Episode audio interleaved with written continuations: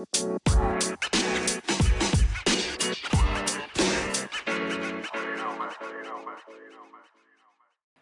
questo nuovo episodio di Come sono riuscito a non diventare famoso, ehm, come annunciato la scorsa volta, dal momento che i microfoni di, di, questo podcast sono aperti a chi vuole raccontare qualcosa di sé inerente all'arte, alla propria arte, a quello che fa, insomma la voce che sentirete è quella di Vincenzo Bruno, detto Enzo, ehm, un fotografo con il quale ho collaborato parecchio in passato e ancora oggi abbiamo occasione di farlo. Ehm, e vi racconterà un, un, un episodio insomma, che, che riguarda il, il suo lavoro.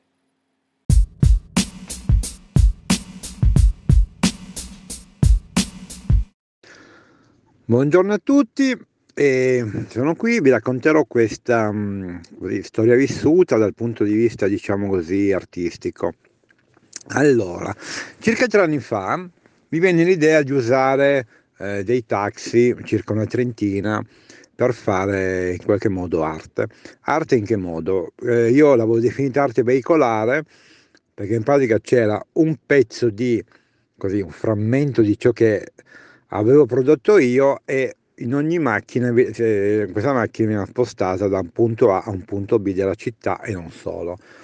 Questo anche perché per, per far sì che, che non tutta l'arte fosse sempre nei soliti luoghi del centro e via dicendo, ma che in qualche modo potesse anche andare verso la periferia. Bene, detto quello, eh, nel 2017 mi viene in mente di usare il filosofo tedesco Nietzsche, in quanto ha vissuto circa sette mesi e mezzo in due volte eh, sul finire dell'Ottocento. E fatto questo mi, mi chiamò un ufficio stampa di quelli davvero prestigiosi, dove insomma avevo parlato lì per circa 40 minuti senza mai toccare l'elemento della, così, del pensiero politico eventuale di Nietzsche e tutt'altro.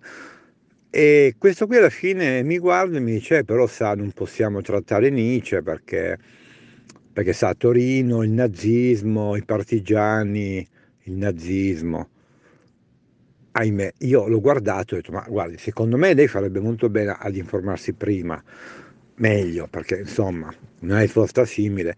Secondo, cioè, perché mi fai venire lì? Perché tanto sapevi perfettamente che l'argomento era Nietzsche, per cui poi può piacere o meno, ma insomma, fai che non farmi venire e, e facciamo prima.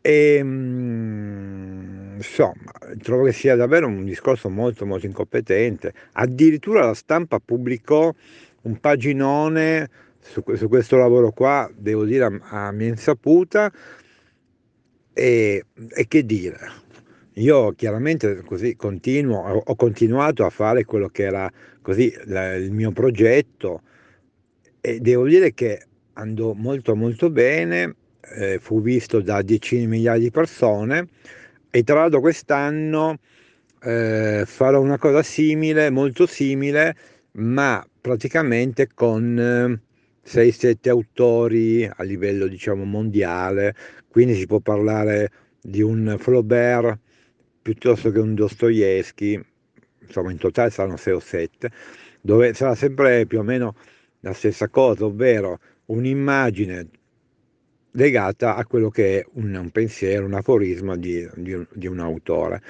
La fotografia è totalmente libera da, dal contesto storico, è, è, una mia liberissima iniziativa e boh se magari così qualcuno prende qualche taxi, magari vedrà tutto ciò maggio 2020. Buona giornata, grazie.